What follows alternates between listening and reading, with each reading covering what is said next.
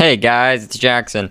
Quick disclaimer at the top of the show. In this episode, we had some technical difficulties and our equipment decided to cut out on us in the middle of the episode. So, um, it is an abrupt stop, but we thought it was good conversation. So, um, we're going to keep this as an episode. We will be doing a follow up part two with Pastor Nate and Chris Hume. So, be looking forward to that. So, without further ado, our discussion on theonomy.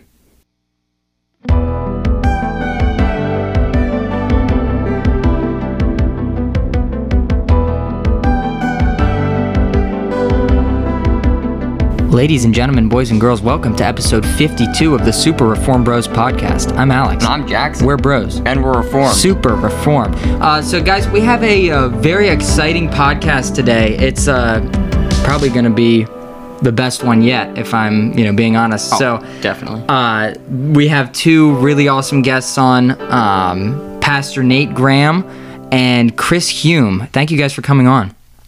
Glad to be here. Thanks for having me. Uh, so Pastor Nate really needs no introduction. We already had him on before. If you guys listened to our previous episode on Credo Baptism, you know. Uh, if you haven't, go check it out because it was a really good episode. But uh, newcomer to the podcast, Chris Hume. Uh, hey, could you tell us a little bit about yourself? Absolutely. Uh, by the way, I did listen to that episode uh-huh. with Nick, Credo Baptism. It was very good. Uh, I had to change my Thank audio. You. Is my audio coming in fine? Oh yeah, yeah, you're good. You're good. Yeah, well, my name is Chris Hume. As Alex said, I used to live in Delaware, uh, so I know Nate, Pastor Nate, and uh, I actually met Alex uh, mm-hmm. several years ago. But I'm currently in Lancaster County, Pennsylvania. I'm the managing editor of the Lancaster Patriot. We are a small uh, media company. Uh, we do news and commentary, and uh, we try to cover the happenings here and throughout the nation. And we also try to provide a biblical perspective, applying the Bible to all of life applying the Bible to the news. So that's a little bit about what we're doing up here in Lancaster County. Awesome. So that's really cool. The topic for today is theonomy and honoring Christ in the civil sphere, right? Um, so, I, um, Chris, could you? There, a lot of people don't know what theonomy is, you know, or even the the ideas. Could you give a, um, as you're you're the you know uh, defending theonomy uh, today, or or a form of it, in a sense, right? Would you say that? Would you would you call yourself a theonomist? Yeah, I, I don't have a problem with the term theonomy. I think one of the things that happens uh, a lot is is people say, well, well, what form of theonomy do right. you hold to? And um, I don't think that's necessarily. I think that can be a fair question. I think sometimes it's not because mm-hmm. um, it can be turned around the other side. Someone who says they're not a theonomist, and I can say, okay, what form of non-theonomy do you hold to? Right, so right. the issue here that I want to talk about is how is Christ honored in in the civil sphere? Obviously, uh, I think we agree Christ should be honored. Mm-hmm. hope we agree on that. And the question is how. So I don't have a problem with the term theonomy. It simply means God's law. Now, of course, there's different perspectives people can put on that. But if I had to start to try to give an explanation of my understanding, it would be that Christ is king overall, right? Christ is, is Lord. He is Lord of my life. Now, mm-hmm. whether I recognize that or not, He is Lord. Um, by the grace of God, I have come to recognize that. But He, all authority has been given to Him in heaven and on earth. So He is to mm-hmm. be honored and recognized and obeyed by every person in every sphere, whether you're a, a, a homemaker, uh, you know, a, a, school teacher, or a civil magistrate. Whatever you, whatever you're doing, you need to honor Christ. Uh, and, and the second point that I would go to from there is there is an ethical standard by which all men are to be judged, including in the civil sphere. So the there is an ethical standard by which I am judged as a husband, as a father, and that's the word of God. I'm going to be accountable to that. How I've conducted myself as a husband, as a father, Christ will hold me to account according to the word of God. Uh, there's a standard for pastors, and there's also a standard for civil rulers. And the position of, of theonomy generally has been that the, the ethical standard laid out in all of Scripture is applicable to the civil sphere. Right now, there are changes that have been made throughout Scripture, but generally speaking, uh, the theonomist would argue that the, the Scripture itself has to define what those changes are. Mm-hmm. And uh, you know, we might get into some of those things, which would be a good discussion to have. Mm-hmm. But I would start by saying that the word of God is sufficient to direct uh, the civil magistrate on how he is to conduct himself, on how society is to be ordered, and that does not is not limited to the New Testament. The Old Testament is also profitable for ordering society. So I, I would start there. There's many places we could go. Um, the issue of capital punishment, the issue of what should be crimes, the issue of what the punishment should be. All these things are issues within the theonomic discussion, if you will, and, and even outside of it. And that's kind of my point. We need to talk about these things. I think we should be, uh, regardless of what labels we want to use. What what what sins should be crimes? What does the state have authority to punish? Uh, what should the state be doing? And uh, when when has the state gone beyond what Christ has authorized Hmm. it to do? So I think that's a place to start. That's where I'd start, and then we could drill down into some specifics. Okay, cool, cool. Um, so, uh, Pastor Nate, you are taking the opposing view of uh, uh, against theonomy. Uh, you wrote a paper, right, on this recently. Was that recent, or how recent was that? Uh, a few months ago. A few yeah. months ago. Okay. Um, I did. I did not get the chance to read it. Jackson read through it though. What? Um, I did, yeah, no, I, I didn't. Sorry. That was a good paper. But yeah, he said he said you made some lot- good points. in it. Yes, yes. Um. So, uh, yeah. Could you just kind of give us an overview of of your um, yeah, just so we can see where you're this? coming from. Mhm. Yeah. Well, kind of um, just before I do that, a backstory. The last time we were on, um, I said, "Hey, you should have me on again to discuss theonomy," and you said, "I think I remember correctly. Oh yeah, it'd be good to have like an actual theonomist." And the first person that came to my mind was Chris. Mhm. And Chris, I think I met you when we were doing sidewalk counseling outside Planned Parenthood. Is that when I first met you? That sounds right. Okay. Um, so, so I think that's helpful because here you have a, you know, a person like myself who doesn't identify as a, a theonomist, and then Chris who does, and more and more people because it's all the rage right now, identifying as theonomy. Um, but we're both realizing, yeah, the Word of God uh, has a lot to say about the sanctity of life Mhm. and um, and a whole assortment of issues in the civil sphere, in the government, so on and so forth. So, uh, just on a very practical level, you know, uh, Chris and I are united, um, you know, on on these particular issues. Right. Um, so, I would call myself a, a principlist, and basically, what that is is. I do not believe we are under the Mosaic law anymore. I believe the Mosaic law was an element of the Old Covenant. And so when we're done with the Old Covenant, we're done with the Mosaic law. Um, but there are universal moral laws um, within the Mosaic law that existed before the Mosaic law, that obviously exists after um, and um, discerning those. You know, there's obvious ones of um, I would say most, if not all, the Ten Commandments. The debate is over the Sabbath, but pretty much all the Ten Commandments are are moral laws. They're universal. Um, but then there are you know more specific laws like the Numbers Five adultery test and various things like should we bring in that you know Mhm. back in the court system. So there's there's other more specific questions you know um, we should be asking. Um, so I, I would be all for the Mosaic Law. In fact, um, I I just decided to write my dissertation on how the Mosaic Law informs um, how a Christian should conduct their family. Because I think the Mosaic Law has a lot to say about that. But I'm going to do that without saying we're under the Mosaic Code. I'm going to do that recognizing the universal principles articulated within the Mosaic Law. But I guess a, a, a good um, a good question to go from here, and, and uh, one for you, Chris, is my understanding of, of classic theonomy. Like if I go to John Frame, Greg Bahnsen, Gary North, even John Murray, uh, Rushdoony, um, these guys argue that we are under the Mosaic system. And then, I mean, I, I have quotes here where they define, you know, their their view, and that's, you know, you have um, Bonson famously going to Matthew 5 18, that um, the Mosaic law is, um, he interprets fulfilled as established, you know. But um, it's funny, as I was kind of, you know, putting some stuff together for this talk, I found one of your articles online, Chris, where it was like a Baptist critique of a Baptist or something like that, which was a really good article. But you said in the article that we're no longer under the Mosaic law.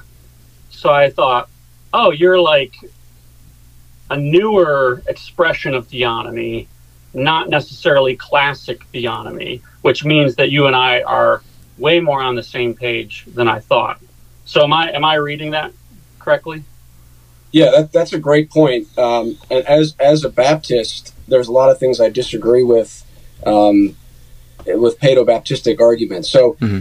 the way I would explain it is we are we are not under the old covenant, right? The old covenant has ended, and we're we're in the new covenant. And I, and I think you know the classic theonomists would agree with that. Um, the so then when, when you say you know we're not under the old covenant stipulations um, I agree. We have been we're under the new covenant now, but the moral law mm-hmm. preceded the old covenant, and in the old covenant, the moral law was applied, uh, and then after the old covenant, the moral law remains. So, mm-hmm. if there were specific, you mentioned Numbers five in the adultery test, and mm-hmm. um, I believe in there. There's the, the, priesthood is involved, or there's a Levitical system. Uh, clearly, we, we no longer have that. So uh, one one of the things that that I don't know if that answers your question. I would I would say we are not under the old covenant; we're the new covenant. But that yeah. that does not um, nullify or negate the fact that the civil magistrate must obey the moral law. Right. And the question is, can we go to the old covenant scriptures and see how the how the moral law was applied? Yeah. can we take the principles? You mentioned you're a principlist, and this is one of the things where I think we talk past each other a lot. And uh, Vern, Vern Poythress, for example, is, is a guy who doesn't identify as a theonomist, but, mm-hmm. but he'll he'll he's trying to deal with the text, and he comes out and even says that you know what, maybe homosexuals uh, and and these other people guilty of sexual sins, maybe they should be put to death. Um, and so so he, the, the the place he comes to is similar, but maybe he gets there in a different way. So hmm. I would say we're not under the old covenant; we're under the new covenant, um, but uh, we still have the same moral law. Mm-hmm. How do we apply it? Is the question. Yeah. So, and, and I, I agree with that. Um, I guess my question is if classic theonomy is predicated on being under the Mosaic law, then why do we continue to call ourselves theonomists when it's such a like that's what made theonomy such a big deal when it was born was you have people arguing we're still under the mosaic system. So now it's like you know doug wilson is popularizing this idea of theonomy but then as he articulates it you know he, he clearly says we're, we're no longer in the mosaic code and to me it's like well you just jumped off the classic theonomy train and so there should be a different label for it because it, as i see people jumping on board they're picking up Bahnsen and they're picking up Gary North and they're picking up these guys who are going to be trying to convince them hmm. that we're still under the Mosaic Code. So well, it like there should be a different label. I mean that that is kind of what you said at the beginning, right, Chris? Is that theonomist? There's so many different ideas of like what a theonomist is. It's kind of kind of a well, yeah. I mean, I, I yeah. I don't, I don't want to speak for Gary North or Greg Bahnsen. I mean, I, I, really don't because I'm, I'm not sure. I mean, I when I, when my reading and, and you might have the specific quotes. I mean, I don't I don't think any of them would say we're under the old covenant. I don't think any of them would ever say that. I think they'd say we're in the new covenant.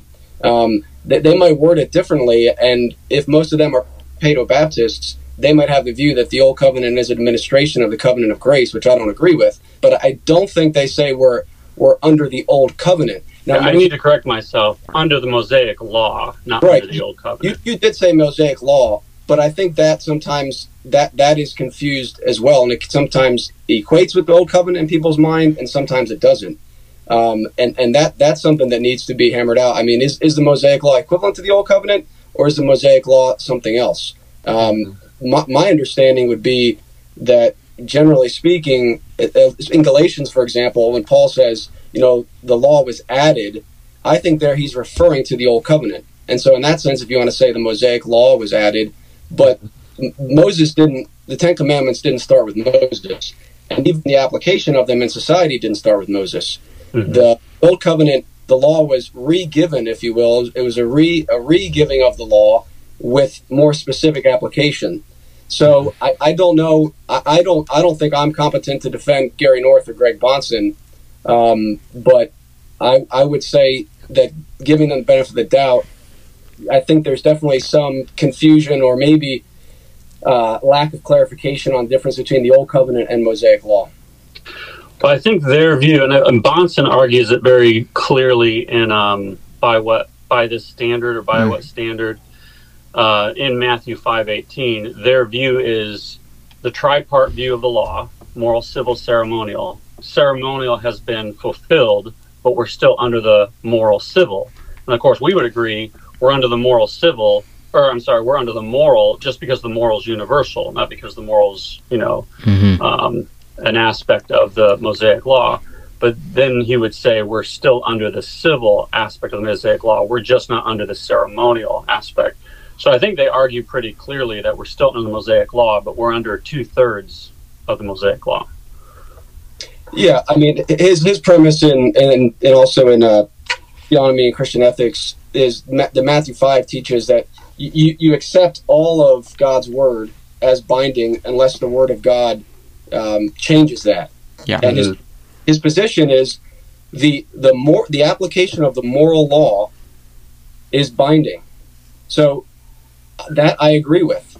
I mean, and I think, for example, and, and he actually in that book, I mean, since since we're talking about that, he he gives the a- illustration of a New Testament passage of the um, the Good Samaritan, and you know this passage where the ex- the understanding I think we would agree is that we are to take that parable and apply it to our day, which it doesn't apply 100% directly. We we don't at least in America, we don't have roadside inns. We're not going to take people uh, there and you know on our donkey and pay with with the denarii or whatever. We have to principles from the parable of the Good Samaritan and apply them to today.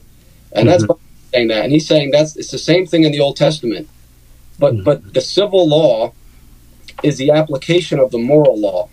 Mm-hmm. We need to take if, if the moral law is applied in the Old Testament, that is binding on us to apply it. Now we now we can have a Bible study and we can disagree on application, but I think we should be doing. I think we should be talking about that. It, it does does the Old Testament scripture. How does it apply today? I mean, the, the application of uh, you know, thou shalt not steal. In it, the the Mosaic law, if you will, in the Old Covenant, the application of that law is okay. If someone is stealing, they need to make restitution. Mm-hmm. Do, do, does that principle apply to the civil magistrate today? Yeah. And I, yes, Yeah. Amen. and and so I think that's that's the heart of, of theonomy. See, if we agree on that, Mhm. then you, you know, let's start there. Yeah. Mm-hmm. So is Bahnsen's, Bahnsen's not saying you drop in, you know, you drop in the old the old, the old Testament straight onto American society because you can't even do that with the New Testament. So I don't want to spend too much time on Bahnsen and North because again, I can't right. speak. Mm-hmm. Right. so is that isn't that essentially general equity theonomy, or is there is there a difference there? Or Yeah, I, I really I'm not sure how much those terms help because yeah. even Bahnsen would say we, we got to, and, and I would argue in the New Testament we have disagreements. You know, how do we we agree? I think we'd have really clear agreement that the New Testament is fully. Bi- I mean, I hope the New Testament is fully binding on us under the covenant, but we still disagree on how things apply. Do we still have to agree each Mhm. other with a kiss, or is just the principle there the thing that we're uh, you know is binding on us that we have to show brotherly affection? Yeah, that is So- that is interesting. So it sounds like you both agree with each other that the principle is that right, Pastor Nate? It sounded like you were agreeing with him that the principle does apply like today, like that should be Yeah. the case. You would agree with that? when people explain for the most part that they hold to general equity and by the time they get through explaining i say that's me but i'm not a theonomist because i know Yeah. what the historic roots of theonomy are and i think it's I think the historic roots are are not good because Okay. they're saying we're under a, a mosaic system. But I realize we're we're talking about the finer points now because. In fact, I was relieved the first time I, I watched um, Doug Wilson explain what he meant by theonomy. I, I realized, well, by the explanation, I don't have a lot of difference. Hmm. Now, when he, you know, fleshes some of the particular details out, and that's what where the debate is. Like, what does that yeah. look like? So so Yeah. like for instance, could you give us an instance of something that Well, here's here's here's a good example, and I think this also gets to the heart of theonomy. Chris, you had mentioned Poythress.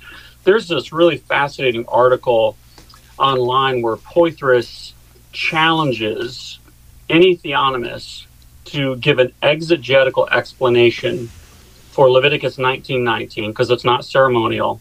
So, how does Leviticus 19:19 apply today? And um, you know, Leviticus 19:19 says, "You are to keep my statutes. You shall not breed together two kinds of your cattle, and you shall not sow your field with two kinds of seeds, nor wear a garment upon you of two kinds of material mixed together." So he kind of, you know, puts the um, puts the challenge out there, and um, Gary North takes up the challenge, and it's fascinating to read him because he basically says, well, um, the agriculture, okay, so this verse is condemning the hybridizing of um, animals and plants. So you got to keep it separate. So then Gary North goes into how the fields, keeping agriculture separate, is like the 12 tribes maintaining their separation in order to preserve the bloodline of the Messiah, so the people from Judah can't be intermarrying with the people of the Levites and all that. You know, you got to keep it pure for the Messiah. So he like does this borderline allegory where anti-hybridization laws parallel the purity of the messianic line, so that when Christ comes, he fulfills all the anti-hybrid laws, and therefore, based on um, redemptive historic hermeneutic, that law no longer applies today. So he uses this redemptive historic hermeneutic, which, in my opinion, is like a magic wand you wave over a law that you don't want to apply anymore. You just show how somehow it's fulfilled in Christ and you don't have to apply it anymore. Well, Rushdoony, his view on that is yes, it's we're under the Mosaic system, so um, GMOs are evil, like hy- hybrid animals, hybrid plants. This is playing God. Hybridization leads to sterilization. And Rushdoony just goes on and on and on about the evils of it. But by the time I got through, you know, reading Rushdoony's whole section, I said, here's a guy who's consistent in theonomy because he's looking at, you know, the, these plain um, statements again against hybridizing, and he's applying it to the 21st, well, to, the 20th century, and um, he's saying, don't do it. God, God already told us not to do it. Um, so he's pretty inflexible. But so you have you have two theonomists, Gary North and Rushdoony, who are who disagree on you know how this that how this is to be applied. But that might so that was Poythress's challenge, a not Poythress, a non-theonomist. That's his challenge to theonomists is what do you do with this particular law? Well, So yeah. I think that's an example of. I'm not sure how how helpful it is because I could turn that around and say my challenge to all the non-theonomists is to explain to me what this law meant in context in ancient Israel, and I'm pretty sure I'll get some different answers. Um, you know, the the fact of the matter, all of Scripture is profitable for teaching and correction. So there there is something in this passage that is profitable. Now I'm not going to be able to sit here and you know open every passage and exegete it on the spot. But this is what happens, I think, often with theonomy. People who are trying to, to say, how is this prof- how is this passage profitable? How does it apply today? And then because there are different views, the, the non-theonomists then write off the theonomists and say, you guys can't even agree. But the non-theonomists are going to have disagreements about this passage. If you ask me right now, I don't know exactly how this passage applies to us. There's mm-hmm. passages in the New Testament that I'd say that about. I don't see how that applies to the overall premise here that all of Scripture is profitable, and when we do, when we can understand it, there's some things that are harder to understand than others. I mean, I think that's a biblical principle Mhm. um, that Peter said. But the things that we can clearly understand, how can we apply them? So yeah, I, I don't you know I don't know how that one specifically applies. I would also say that I, I'm not sure. I haven't come to the same conclusion as you with, with some of the theonomists saying we're, we're under the old covenant. I think there's some nuance there, but we'll leave that as a lie. I understand what you're saying, and, and I, in the end, I'm not I'm not married to the term theonomy. Um, I, I would like to look at you know these passages, and I would love to do a study on Leviticus 19 uh, 9 or 19 there, and, and and study you know how does this apply. I think there's an application there at the very least, um, but I, I don't think that's a a because because I'm not sim- I'm not saying simply the old covenant law. I'm saying all of Scripture. Right. Most, most of the Old Testament was not under the old covenant. Mhm. But, you know, for 2,500 years before Moses, there was still the moral law, and Right. God still applied things. You know, so you know, if we agree that, like we talked about theft, and I, I guess I would want to ask you this question, and if you feel I haven't, I've dodged your question, I can try to answer again. But does the civil magistrate today are they responsible to publicly acknowledge Christ as a civil magistrate? Yeah, I think that's the obligation of all image bearers is to acknowledge the Creator and to acknowledge Christ as King.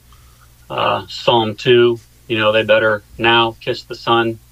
Um, yeah, so I, I would say I would say yes. Okay, so if we if we look at the Old Testament, Old Old Covenant scriptures, and we we say, okay, here's an application. You mentioned the Ten Commandments, and we'd say, hey, here's an application. It's a clear application of the Ten Commandments uh, of the moral law being applied in society, and this is what the Bible says should happen to the one who does X, Y, or Z. Do, do those if the, do those principles still apply to, to the modern state? Yeah, absolutely. I think I think one factor, and I don't have all the answers to it, but here's a fact to throw out here there. Every single time the New Testament quotes the Mosaic Law, like a specific instance of the Mosaic Law, it's applied to the church. I'm not saying that the Mosaic Law can't be applied to the government, but I think it's important to realize Israel as a nation maps over to the church. Israel as a nation does not map over to the government. Um, so, for example, in um, 2 Corinthians 9 9, where it's don't muzzle the ox, you know, that is a Mosaic law that's taken, that is applied uh, specifically to, you know, pay pastors. You know, a laborer is Mhm. worthy worthy of his wages. Um, 1 Corinthians 5, where Paul says, purge or remove the wicked man from among you, he borrows language from the death penalty. So he's taking a death penalty term and applying it to church discipline. So you, you have to think what's going on in Paul's mind where he's taking the Mosaic law, but he wants it to see it fleshed out. And his primary examples are fleshed out within the local church. So I'm not saying Mosaic law shouldn't be fleshed out at the government level. I'm just saying I think it makes a difference when we look at the Mosaic law and we map it over immediately to the magistrate. Well, maybe that's maybe that's secondary. Maybe primary is how the church is supposed to be dealing with the covenant community because America is not a covenant community. The church is a covenant community. So hopefully that's clear. Yeah, yeah. I mean, in in in the Old Testament itself, God indicts the pagan nat- nations as well for their Yeah. injustice, for for their breaking of the. And in one fact, I think in Isaiah, he says they've broken the everlasting covenant. Um, and I know a lot of people then will go back to the Noahic covenant, but the certainly there is more focus on the civil rulers in the Old Testament. I grant that. I mean, there's a lot more books, there's a lot more real estate there. First of all, um, but God does indict the the pagan nations for their sin, and sin is a violation of God's law. You know, Romans 13 though says that the you know the civil ruler bears the sword. Mm-hmm. So, if by what standard should they punish evil? Mm-hmm. Yeah, yeah. by by the moral law of God that is articulated in the Word of God. Okay, so what would be it, it seems like I- I've gotten so far. One of your big concerns with theonomy was more the theological aspect that this system teaches we're under the old covenant or Mosaic law. And again, I think there's sometimes people put those together, sometimes they separate them. I can understand that, that if someone's teaching, hey, we're under the old covenant, or if that's how it's interpreted. Also, you're saying, you know, Israel then maps over to the church. We might be able to get into some of that, we might not. But practically speaking, if we agree that the principles of God's word apply to the civil magistrate, and we should apply these laws against theft, against murder, to modern times, where, where's the where's the cash value difference here? Um, and would it would it be wrong to say, hey, th- this was a system that God instituted? Mm-hmm. Would it be wrong to apply that? If we have, I mean, we have nations today. We have Uganda, uh, and there's another. My pastors are going to. Uh, my pastor is going to a, another African nations where the nation where there's some people who are saying you know, they want a Christian nation. Mm-hmm.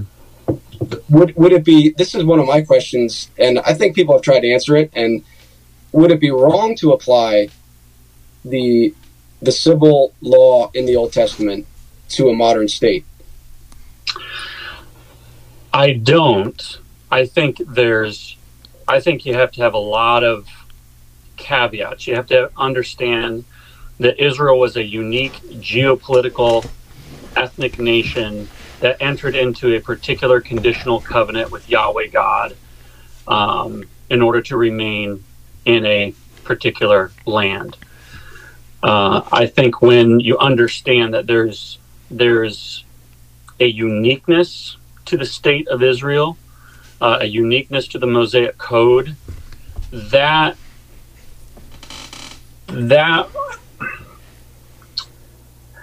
allows you to ask is every single law meant to be mapped over? So i mean maybe blasphemy law is a good example. Um, um, massachusetts bay colony executed blasphemers. Well that makes sense in a covenant nation under smoldering mount sinai you know where god says are you going to follow me? All that the lord has spoken we will do. All right. Um, you've entered into that covenant. Um, to have uh, a secular nation, um, and I realize we were, um, know, whole Western civilization principles upon which we're founded, but you have a nation that is by and large um, rebellious against God. Is God's desire for a just government to execute every blasphemer in the United States? Uh, I asked that question understanding it would be absolutely just for God to execute every blasphemer. Um, Would it be just for the civil magistrate, though? Would it be what? Would it be just for the civil magistrate? Obviously, God could execute anybody Mm. for any sin. Right. So that's that's the question. Does God want human magistrates penalizing a non-covenantal people the way He penalized a covenantal people? That's probably a good way to put it. So, Massachusetts Bay Colony says yes, and we can just imagine the body count in the United States of Yeah. blasphemers. I think that's a caricature, though. I mean, there's no no no nation is going to. You're not going to adopt uh, biblical law by a small minority. I mean, e- even in the Old Testament, you you have these cases where the people apostatize and then they come back as a whole and covenant together and say, "We we want to be under this law." I mean, think of Nehemiah and the people, and they're weeping and crying because they've they've cast God's law behind their back. They come freely back under the law of God. So certainly, you know, no no no one that I know is saying, "Hey, we we're going to implement biblical law, and uh, then you know everybody's going to be executed." I mean, let's just start with murder. I mean, we're not even there. I mean, Right. if we executed all the murderers, uh, you know, I don't know how many people have have paid hitmen to abort their babies. So again, I think that argument would have to apply to that too, and then we'd have to say, well, if you're arguing for the death penalty for murder, you got to think about how many people will be executed. Like that's not what we're we're saying. If you have a society that wants to protect themselves from the judgment of God and the ravages of sin, for example, in Uganda, saying, you know what, we do not want sodomy here. It's going to destroy our society. I don't agree with their penalty, life in prison, but I agree with them saying we want to outlaw sodomy. And if you are caught in the act, it is a criminal offense. And they, the democratically, which is kind of funny because the left is like, oh, democracy, and then over there you have the Uganda people, eh, you know, embracing this law. And the question has to come down to is that just or unjust? And I think the best that someone who would say, you know what, I, I don't really like applying this, the best they could say is, well, Uganda is free to do that. It's not unjust for them to criminalize sodomy. Mhm. And we can start there. I think that's a good place to start. And I think we have similar discussions with blasphemy and idolatry um, because we're not talking about a, a top-down thing. Uh, Mhm. any any of this any of these capital offenses is very high maintenance. It's something that the people have to be involved in. It's not done behind closed doors by some executioner. Um, Mhm. It's society that wants to protect themselves from the judgment of God, and because our society has abandoned that, we don't we don't deal with adultery. We don't deal with sodomy. We don't deal with murder. God is bringing the death penalty on our nation, Mhm. on our nation. So, you know that that's where I go. I, I think if Mhm. if if we can't say, hey, you know, the execution of of Sodom, a sodomite is not unjust. You know, if we can say it's not unjust, then then I would say, okay, well, maybe we can apply this today. I mean, at least let's start somewhere. Right. Yeah. So I guess I guess I'm just saying, uh, if if the penalties for covenant people should be the same as penalties for non-covenant people, then then go for it. Like I'm I'm in the theonomy camp. Should every nation covenant with Christ? They should on an evangelism level, and then if it ends up um, changing the government, I mean that's what we all we all hope for. So then that would be a covenant. but I think um, I think some of the blackest eyes that have been given to the Reformation is when um, is when the state started to wield the power of the church. Um, I mean, you have you have the whole um, Michael Servetus. You have um, some of the reformers' persecution of the Anabaptists. So you have the power of the sword being handed to the church or the or the government, thinking it has the ecclesiastical power of, of executions.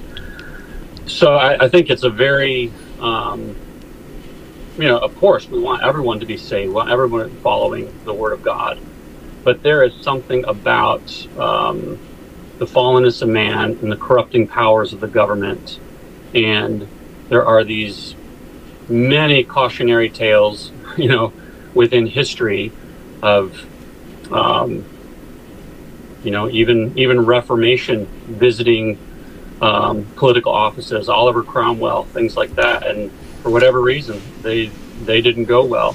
So I just think there's a there's a lot in history that would caution us to just say yes, let's go Christianize the government and just imagine that it's just going to go well. No, I mean, I I think I can. I'm sympathetic to, to much of that being a Baptist, but I think that we need to be able to say either that was an abuse of biblical law or that was a right use of it. And if it was an abuse, then by all means, let's consider it. Let's look at what they got wrong, and let's not do that. Mhm. But I'm, I'm not arguing. I don't think the Bible teaches that the state uh, wields the sword on behalf of the church. Mm-hmm. I would say even the examples of, of idolatry. I don't know if we're gonna have time to get into that, but it- it's not it's not the church. It's not the state wielding the sword on behalf of the church. They're separate spheres.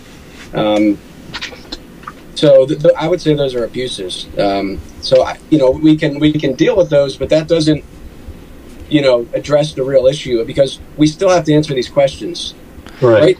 And I think a lot of this is we we look at this through the eyes of, of statism that we've kind of been just brought up in, and we think that anything about law is going to be applied in the statist way. Mhm. Because that's how we experience law in America. The government tells us something, and we are forced to do it. And if we don't do it, here are the consequences. I mean, I can't even I couldn't even go out and buy raw milk in Delaware, right? At the time I was there, so we have the statist mindset that the, you know the government's top-down authority, and that's how it is in America. But that's not biblical law. Biblical law is, is very localized. Um, Mhm. it- so I agree there's been abuses, but I would just say those were abuses. Um, those were not. Right. So here's something um, you know, that, that I look at, that I wrestle with. Uh, you have like Leviticus 27, which is the oaths evalu- evaluation. Um, so you make an oath, and you can say, I make this oath, and, and, and my valuation is my house. Well, that's pretty expensive, you know. Or my valuation is my goat, you know, whatever. Well, Jesus shows up and he rebukes the Pharisees, and then he says, you know, you don't swear by the gold in the temple, you don't swear by anything, you let your yes be yes and your no be no. So we know he's rebuking the religious leaders who think they can make kind of serious oaths, not so serious oaths, and just depends on, you know. But when he says, when you make an oath, let your yes be yes and your no be no, that seems different than Leviticus 27, where you have a whole gradation. So to me, that's one example of Jesus saying something that isn't an exact lockstep with the Mosaic Law. Or you have where Jesus permits divorce in the case of adultery. So the punishment for the adulterer is becoming, um, you know, is, is, being divorced from their spouse in, in, that sense. Or you have, you know, Roman uh, First Corinthians chapter five, where you have this incestuous relationship, um, and the penalty put on that person is being put out of the church, and there's no mention of of execution but he does borrow an execution passage from Deuteronomy and apply it to. It's almost like he's saying, "Hey, remember that passage in the Old Testament on executing an adulterer? Well, I would like to apply it to church discipline." Almost like that's the New Testament expression. Um, so I see some passages like that that doesn't seem like Jesus or Paul in these particular instances feels an obligation to um, carry that old covenant expression over in all its detail. Um, but then when you you know you go to Hebrews where it says if if there change um, if there's a change in uh, the priesthood, there's a change in the law also, and it talks about the change of the law. There seems to be enough evidence where just a sort of blind the laws for the covenant people are the laws for the non-covenant people. I would say, just by way of illustration, 95% of the Mosaic laws, amen, you know, apply them in the magistrate. But to just blindly say, because it was just to kill blasphemers in the Old Covenant, you know, that should be the goal as a Christian nation where blasphemers are executed. Um, I'm just wondering if that's how God wants us to be using the law uh, when his focus is on the church in the new covenant, um, as it was his focus on Israel in in the old covenant. And we're supposed to live under governments and influence and, and seek change. Um, but the reality is, for 2,000 years, we haven't made a whole lot of headway. I, I mean, that. seasons of revival, but I, I would disagree with that, but there's a lot there. Alex, did you want to? I I did. I, I had a question, uh, Pastor Nate, because you you were talking about um how you know how the, you're not sure how, if that applies uh, if if the law applies directly. You said like you agree with 95 percent, but mm-hmm. what then would be your standard for applying those in government like why how do you pick and choose what you do apply versus and, and is there a right or a wrong? You know like is it is it actually sinful to require um, non-covenant people like you said to follow these laws? Is it is it mm-hmm. actually wrong for the government to require them to to uh, to follow those? Um, i just i'm i'm having a hard time understanding like where where's your standard at? Like what is your view on this because it seems like you do kind of agree with some of the thing like like yeah I agree that we should put you know those things in the law but mm-hmm. not everything um and I mean obviously Chris I'm sure he wouldn't say everything apply but you know he he has a, a kind of a standard that he's that he seems to have set and I'm just interested in what yours is like if if a law seems to be pretty tied to the uniqueness of Israel's situation, um, So levirate law, like I don't think anybody's pushing for uh, a woman whose husband dies needs to marry the single brother-in-law. All right. Well, that's just that was the way tribes worked back then. That was the close knit family. That's but why can't we say, well, that was just. That's that's what should be done. Well, we understand the way the vulnerability of women in the Old Testament is not the same as the vulnerability of women in the New Testament. Um, but but there's levirate law. So levirate law to me is a law that is tied to Israel's unique situation, and I'm sure there's there's a general principle there, right? Protect the vulnerable. But that's not again, mm-hmm. that's not theonomy. Theonomy is it's not just the principle; it's it's the code. The code is just. The code needs to be needs to be brought in. Um, I'll push back a little bit again to Bahnsen. He he he refutes that a little bit. And says, look, we don't even do that with the New Testament. We don't take the New Testament and apply it as a code to us today. We take the principles. So at, at, at least I'm comfortable with that. I mean, because again, we, we even with the New Testament, we look at it sometimes and say, man, this doesn't apply exactly to us. Mm-hmm. There's 2,000 years here. What's the principle that we are bound by? And I think that's a, a more fair place to start with theonomy. But okay, okay. interesting. So, well, and, and maybe another example would be like um, would be like the the manslayer. Like if if if somebody's killed, uh, well, you you get to if your family, you get to take their life unless they beat you to the uh, city of refuge. Right. Um, so that that's difficult to understand. Okay, if I'm a theonomist, I feel obligated to bring that into the new covenant. If I'm not a theonomist, I can say, well, I'm going to wrestle with that. I'm going to try to get that to the bottom of that, but I'm not under the Mosaic law. So I understand there's there's some sort of general principle there about about justice, but because Israel's a unique nation in a unique situation, I don't feel this great obligation that if I don't understand this, there's going to be a giant hole in my understanding of justice, which I think I would be feeling if I was a theonomist. Well, I think we should treat the whole Bible that way. I mean, there's still passages in the New Testament that, that I feel like I still don't fully understand. I mean, you know, head coverings might be one. Like, I, mm-hmm. I the best I can with what I have there. And I think in a case like that, you know, you're, you're not going to, you know, some obscure passage and you know, if you don't be executed. And I just want to emphasize too, you know, we talk about the government a lot. Again, it's the people that want to apply the law of God. The people as a whole come together and say, we want this. So we got to get statism out of our mind that we're going to go to the government and say, hey, enforce biblical law for the small minority of Christians on a whole nation. Uh, that, that's just not going to happen. Um, you know, you mentioned uh, the cities of refuge.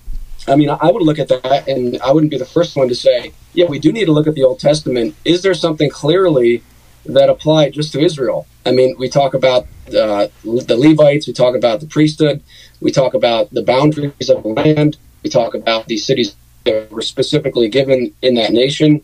I'm I'm totally comfortable saying, look, we don't have cities of refuge, but there's a principle there that we do need to apply, and that gets us really into uh, first degree murder, involuntary manslaughter, and so on and so forth. So I think we need to apply those things.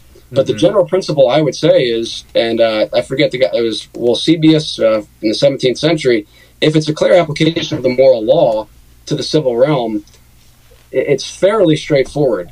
But I think all of us should feel obligated to study scripture as much as we can and say, hey, how does this apply? Uh, and so I don't think that's a unique burden on the theonomists because I think we'd all say all of scripture is profitable for instruction um, how does it apply? I would also say I think we have made tremendous headway in 2,000 years. Um, there's a lot more work to do, and mm-hmm. we're definitely backsliding right now um, as a nation, for sure. But you know, I think the the Christianity totally transformed Western civilization, but there's so much there. You brought up uh, quite a bit there with with Leviticus. I, I, would agree. I would agree with that. I, that was probably an overstatement on my part. I think I was more specifically looking at progress within government, but I definitely see. I mean, there's that wonderful book. Um, How uh, Christianity changed the world. Exactly. Yeah. so I, I, agree. You know, um, you mentioned you mentioned the church and and, and the, you know the New Testament is now for, for the church, this new covenant mm-hmm. people. But but we kind of agreed at the beginning that Psalm two, Christ Christ demands all the nations to submit to Him, and I think that's applied clearly in the new covenant in Acts chapter four, I believe that that the apostles apply that to today. So if it's true that Christ demands all the kings of the earth and by extension all people to submit to Him, and that there's any hope of success of that mission then I think it's fair to ask what would those people want their laws to be? And can we look to the to the Old Testament scripture and the New Testament and say, how can we apply the civil law of God to today? How, how can it be applied? And let's wrestle through each and every one of those passages. And I would be fine if, if we say, look, you know, does this seem like it was a clear application to Israel? Because we do the same thing in the New Testament. We say, well, the holy kiss, that was a cultural thing. Paul calls on these churches to greet one another the holy kiss. Let's bring in a historical, grammatical hermeneutic. Let's study the text. Let's do the same thing with the old. And if we have these Ten Commandments that clearly preceded Moses and are applied throughout the, the Old Covenant, uh, and we even have Jesus, you know, I'd love to get into all those uh, quotes you, you mentioned of Jesus, but Jesus also in Matthew 15 cited the law and said, you know, God said, whoever curses his father and mother, let him be put to death. So I wouldn't say just in passing, and we might that that Jesus was in any way negating the old covenant law. I even the of adultery, he's this was given for your hardness of heart, mm-hmm. but it shouldn't be so. Um, and you also mentioned one of the oh, the First Corinthians. I, I don't think that's an argument against the fact that adultery could be a capital offense just because Paul's dealing with the church there. Um, I agree, most of the New Testament is addressed to the church, but we don't just have the New Testament. And I don't think the New Testament contradicts the application of the law of God to the civil sphere because then Romans 13, the civil government bears the sword. Mm-hmm. By what standard can they punish evil and and who should who, who who do they have the authority to punish and i think it's not a statist thing it should be you know with the people but those are some of the things i i think we still really need to wrestle with uh, yeah. I, did, I, did, want to ask you this question. Um, I think you kind of answered it. And, and, and I think what happens then is I think this inevitably morphs into, and maybe it's fair, it morphs into kind of a, uh, our view of what is going to happen. And we get into premillennialism, postmillennialism. Do we have any expectation that the nations will bow the knee to Christ, you know, this side of Christ's return? And, and I think we do. I know we might disagree on that, but I do think that comes into play because some of the questions I'll ask you know, people might be like, well, that's a silly question, never going to happen. But I think we're seeing, and we have seen and throughout history, and you, you know, you mentioned the New England Puritans, and we could disagree maybe on some of their application. I would application of biblical law that ended the Salem witch trials and things like that. That being in Europe at a massive scale, and they started to do it here, and it was nixed by the Puritans, and then mm. the end of it. So I think there was a lot of good to the Puritan law. Uh, did they do it perfectly? Probably not. But we so we see throughout history the application of biblical law. We see today countries like Uganda at least wrestling with this, and I, I think it's fair to say if a people freely want to honor Christ, could they institute these these punishments for the idolater, the open idolater? For and, and in the Old Testament, idolatry was closely linked to serving false gods. So I think the modern analogy would be if Uganda, and, and they're a better example now than America, was like, hey, we're also going to outlaw transgenderism. And if you come in promoting this and start serving your pagan god in this way, we will execute you. Hmm. I think it would be just. Would you agree? Um, your last statement, if a transgender said. If, if a transgender priest or priestess, I'm using that term to refer to someone who's promoting that religion, because I believe it's clearly a religion transgenderism. It has its own value system. They have their own, you know, code of blasphemy. Um, in the Old Covenant, idolatry was related to serving the false gods. It wasn't just a mental belief. Oh, you believe in a false god? We're going to execute. You know, it was, it was related to service. Don't go and serve those gods. Don't serve those. Don't you know? Don't serve the Lord where you serve those gods. Hmm. So, if if the nation of Uganda said, if you come into our nation or if you are in our nation and you are serving the god of transgenderism mm-hmm. and you are uh, promoting this idea and and even carving up kids mm-hmm. that's how you're serving your god we will execute you. hmm Now, maybe you want more nuance to that, but I'm trying to, to lay it out. Would, would that Yeah. be just would that be a just application of uh, the capital execution, the execution for an idolater? I believe that would be just for God to do. I'm not convinced that is the role of a non-covenant uh, government. And I so a question I would have is: remember that incident in the Old Testament where um, Naaman is healed of leprosy, and he goes back um, to his land, and he says, uh, "Would you pardon me?" Because basically the king leans on my arm and we go into my you know temple false god and there he bows and basically i'm going to assist him to his false temple. Mhm. and elijah permits him. He says i'm going to I, I will pardon you. I, I will allow it basically. Um, to me that's an amazing statement. I think any theonomist would answer that question no way. Uh, no, because all the other nations are supposed to do exactly what Israel does. But instead, you have Elijah pardoning him, uh, permitting him to do that. Now, I realize that is a descriptive, not prescriptive, but I can never get over Elijah's answer there. Um, and it's passages like those that that I wonder if they're a window into a community that is non-covenantal I- I'm having a hard time understanding this. You know, you keep saying um, so covenant, non-covenantal versus covenantal. Um, is it po- like I, I guess I, I think we're maybe we still disagree. Is it possible for there to be a covenantal nation today? Is that even possible? Because if that's not possible, then your argument is flawless. Because if your argument is non-covenanted people can't apply these things, and there there can never be a non-covenanted people again, then that's kind of the end of the discussion. And I just have to argue with you on that point. So, can there be a covenanted people today?